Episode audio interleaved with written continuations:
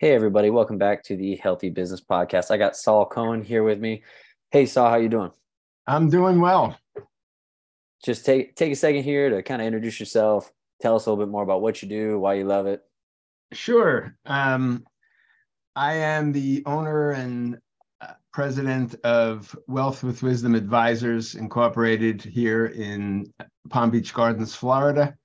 Uh, I've been in the financial world since 1988. Oh wow!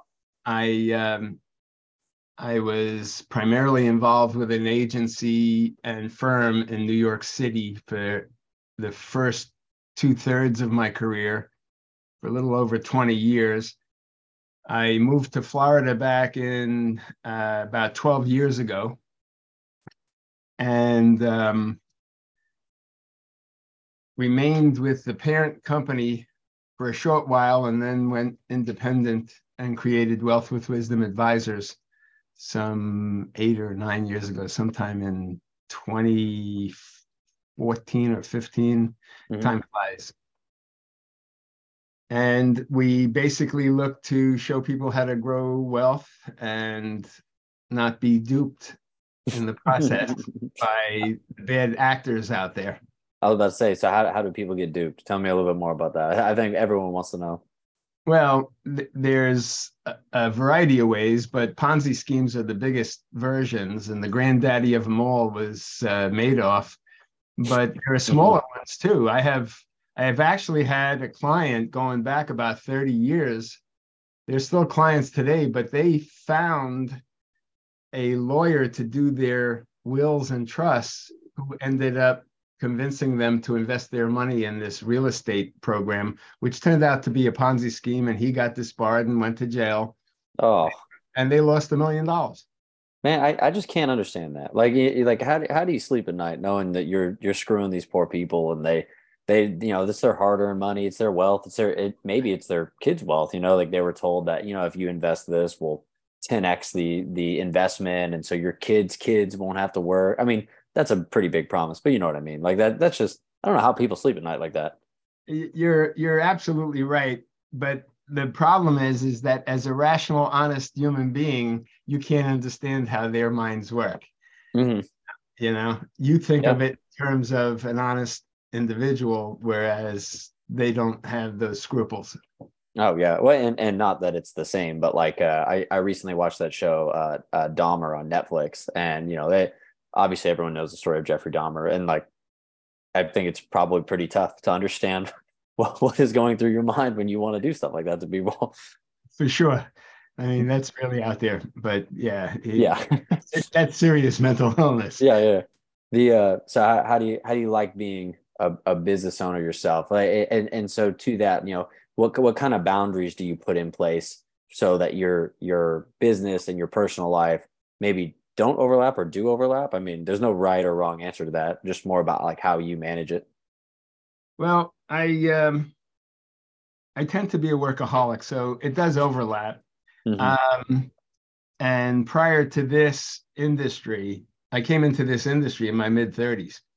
Uh, prior to that, I was I created a private ambulance service in New York City that uh, I owned for about 12 years and ended up selling. So I've always been entrepreneurial. I've always been independent on my own. Um, even when I was working for a bigger firm, pretty much you're on your own. Mm-hmm. Um, and I've learned over time through the use of coaches that have worked with me to begin to separate and create time for myself. I um, I'm big on eating as cleanly as I can, but I do give in to temptations at times, um, and to live a relatively clean life. And I do work out two or three times a week. Um, it's just it's a necessary component if you want to stay around for a while. Yeah, yeah, I totally agree. And that's a I was I was actually I had another uh, wealth management person on, and he was telling me about how uh, you know, he's got all these people retiring at 65 with these great fortunes and they're probably going to live about five more years, you know, they, uh, until you amass this fortune and you spend all this time saving money and then your health's so bad because you spent so much time working that you only got five, six years left. Absolutely. You know, I, one of the things that was a blessing and a, and a terrible event in my life was at the age of 18, I lost my dad to a heart attack at 56 years old. Mm. And um, it was always one of my things to try and stay ahead of the curve. And my father was also a business owner, but he was exactly what you described. He was so involved in the day to day and he didn't know how to temper his anxieties around his business. And it pretty much did him in. Mm-hmm and that was a long time ago and nutrition wasn't as big of an item back then. Right.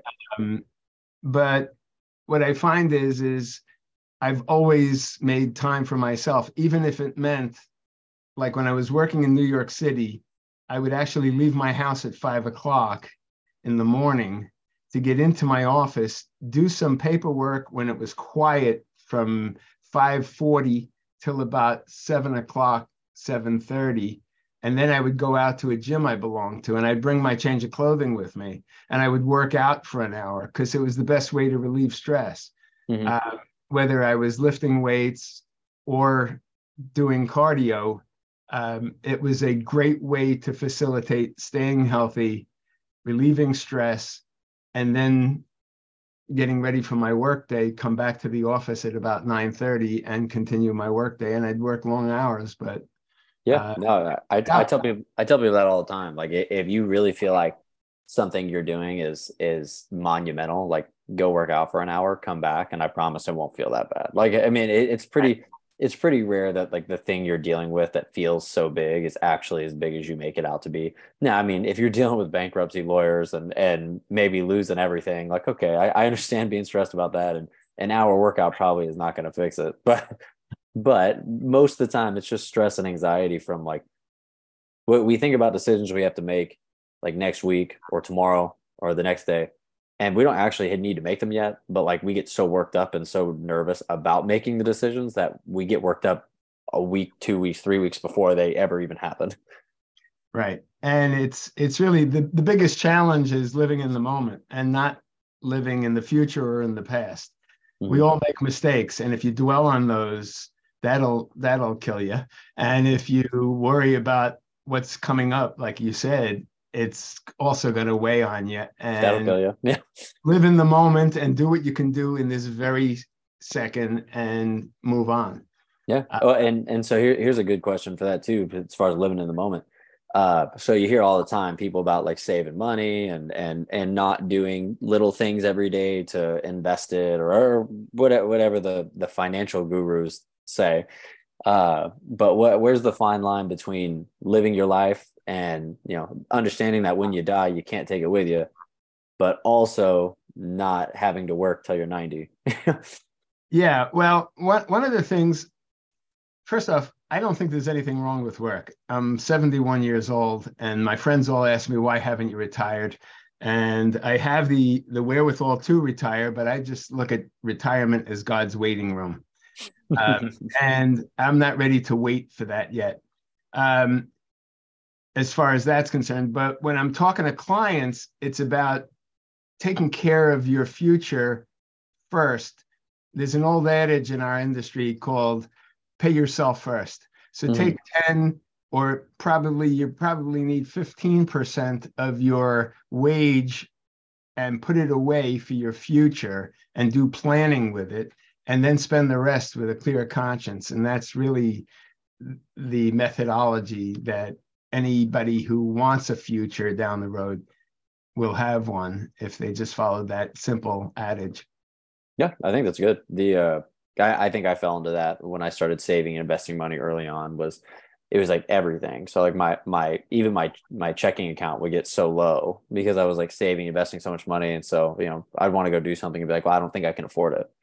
Right. Like, so then you're not doing anything. So it's like you make more money, which is cool, but then you're not any happier because you're not you're not you're not actually getting to benefit from it at all. So there's yeah, I knew that there's got to be a, a middle ground and in between to to live your life, but also maybe have some money later in life if you do want to if you want to enter God's waiting room. You know, right. Exactly. And the the sad thing about what goes on in our country is is I I remember seeing a statistic, and um, don't hold me to this, but it's somewhere in the 40% of people in America live paycheck to paycheck and mm. don't have anything saved up. Yep. Yeah.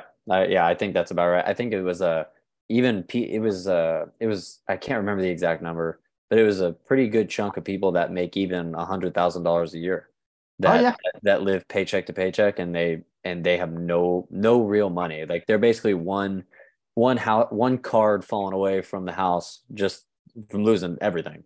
Absolutely, I've actually been in front of. I actually had cli- a client. Um, I, actually, they weren't. They never became clients. They were prospects hmm. at the time, but two six-figure income earners. They between the two of them, they were taking in three hundred thousand dollars a year. The problem was is they were spending more than that, and they had mm. substantial debt. And when I gave them the prescription of controlling it all, they just didn't like having to do that. yeah. And we never moved forward. Yeah, I grew up in a town that was that was very much like a keeping up with the Joneses situation where most people did not have the money that they claimed to have or, or appeared to have. Everyone drove nice cars.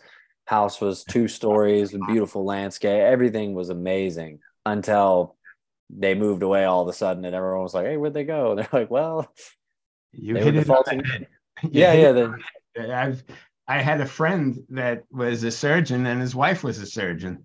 Oh my gosh! And, um, we we were we were just we started our relationship just as friends, and we actually went fishing together. He owned a real nice brand new boat, um, gorgeous home, second home on the Jersey Shore, and push came to shove when they asked me to work with them. They really had nothing but a whole lot of mortgage and a whole lot of income, and they yep. were living right at the edge.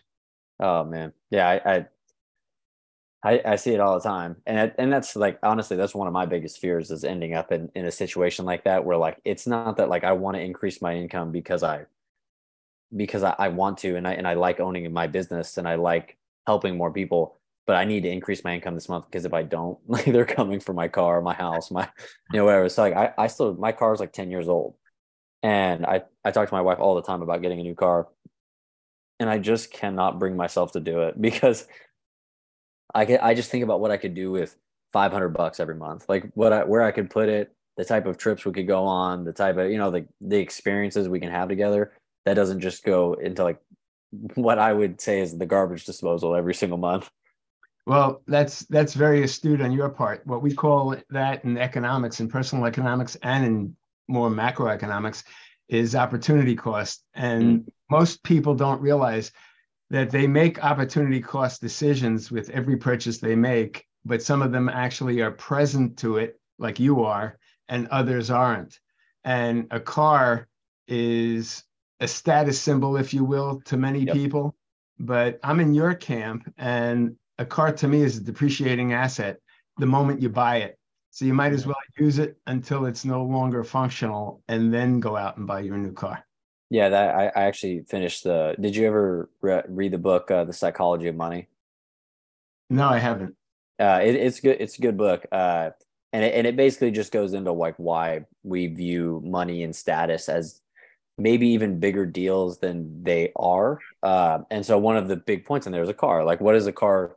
Does the car actually get you from point A to point B better? Like, most of the time, no. Sometimes, like if your car breaks down and dies, but like most people know it's the same point A to point B. You still have to go 30 miles an hour. That's still a speed limit. It still goes the same. But when you drive by, you think people look at you and go, wow, that guy's cool. Or like, wow, look at look at how much money that guy has or or whatever. Right. It's it's all part of our culture. And it's it's one of the less desirable components of our culture. I'm a, I'm a big capitalist, but I'm also a realist, and yeah, I agree with you. It's it's just the status symbol, and I I I even prefer buying my cars a year or two old because yep. that's when they suffer the greatest depreciation. Yep, and they uh, yeah, I mean low miles is still good, but I mean if you can get it under thirty, or something like that. I mean, 20,000 miles on a car depreciates it significantly. And it's really not that many. Like most of them should go 100 plus easy. In today's environment, absolutely. When I was a kid, that wasn't the case. Yeah. But in today's environment, you can easily put 150, 200,000 miles on a car without having to put a lot of repairs into it. Mm-hmm. Yeah, I, I drive a 2013 F 150 and it has 130,000 miles on it and it still runs exactly the same. Right. the yeah. uh, one, one story before I, I do a little outro here. The uh, one of my personal training clients, uh, just because I, I do own a fitness nutrition business, uh, is a he sells cars.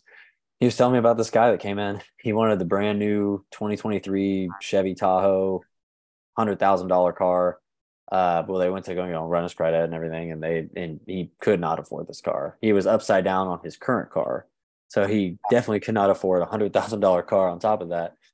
And uh, they denied him, and then he went and got a uh, his cousin to like co-sign on this lease, and he walked out of there with a thirteen hundred dollar a month car payment and a hundred thousand dollar car with negative negative equity rolling into this car from his last car, and left with a smile on his face and I was like, yeah. okay, well, if that's what you want. I had a childhood friend that did that same thing over and over and over again. And um, yeah, it was, it's sad. I mean, it's just unnecessary. And you just dig yourself into a deeper hole. And, and do you think that's just psychology? Like, is, is that just like the status? Is they like they they grew up and they they weren't very popular, or their their parents didn't have a nice car? Is that is, from all the people you talked to? Is that what you really feel like it is? Like, what? Well, in that particular friend's case, and we've been friends going back 50 years, um, I think I don't I don't really know what the cause was because his parents had money, but they lived a more modest life. I think it's just the way the chips fall and the psychology of each individual is different. I mean, you can take some families where one child grows up to be a drug addict and the other child grows up to be a billionaire. I mean, Oprah Winfrey is a, is a perfect example of that. She's one of the most successful, if not the most successful in television. And I think I read once that she had a sister that was a, a drug user and a real addict. Interesting. And they came from the same projects mm-hmm. and grew up in the same household. So who knows? That's a good that's a good point. I don't think I knew that. But anyway, so is there anything else you want to throw out there before we sign off here? no, this is this has been fun, and uh, it's it, I've pretty much told you my piece, and yeah. I enjoyed our little talk. Awesome, man. And we'll we'll we'll talk a little bit here once I sign everything off. But thank you so much for everybody who listened to the Healthy Business Podcast, and we will see you next time.